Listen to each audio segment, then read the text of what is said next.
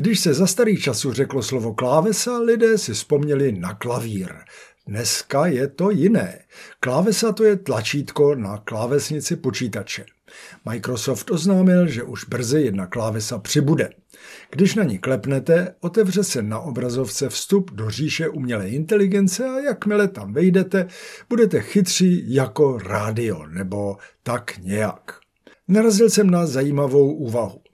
Umělá inteligence prý zahubí sama sebe. Lidé nebudou chtít číst zprávy a články, vystačí jim vejcuc pořízený umělou inteligencí.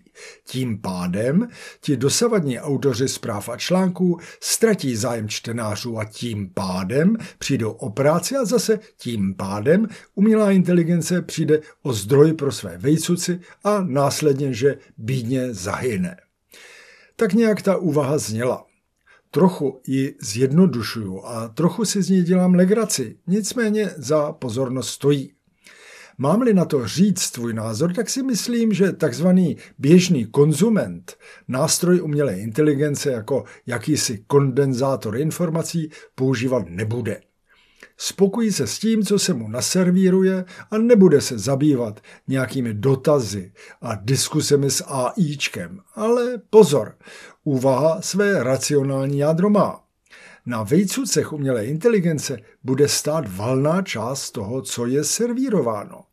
A pozor, nikomu to neříkejte, ale ono to už tak trochu funguje i dnes.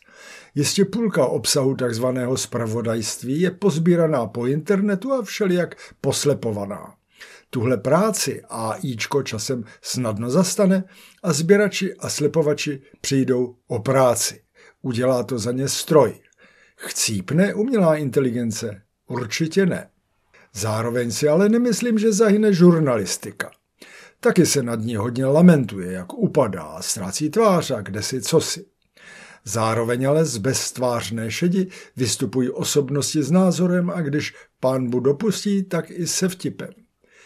Všimněte si třeba, jak se rozmohl žánr zvaný podcast. To si sednou k mikrofonu lidé v počtu jeden, dva, někdy tři až čtyři a povídají o něčem. Už máme jen v češtině tisíce podcastů na různá témata. Sám jich pravidelně poslouchám, možná 15, 20. Dozvím se eh, leda co nového a zajímavého, ale hlavně rád poslouchám ty své podcastové matadory a matadorky, jak musím povinně dodat. Když pak doposlouchám, často si říkám, že to, co jsem se skutečně dověděl, by se dalo napsat na zadní stranu účtenky za jednu housku. Ale měl jsem pocit kontaktu s někým milým a chytrým a poučeným.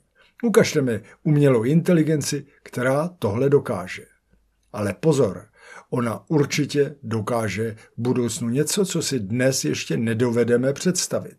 Nechme se překvapit a doufejme, že to bude překvapení dobré.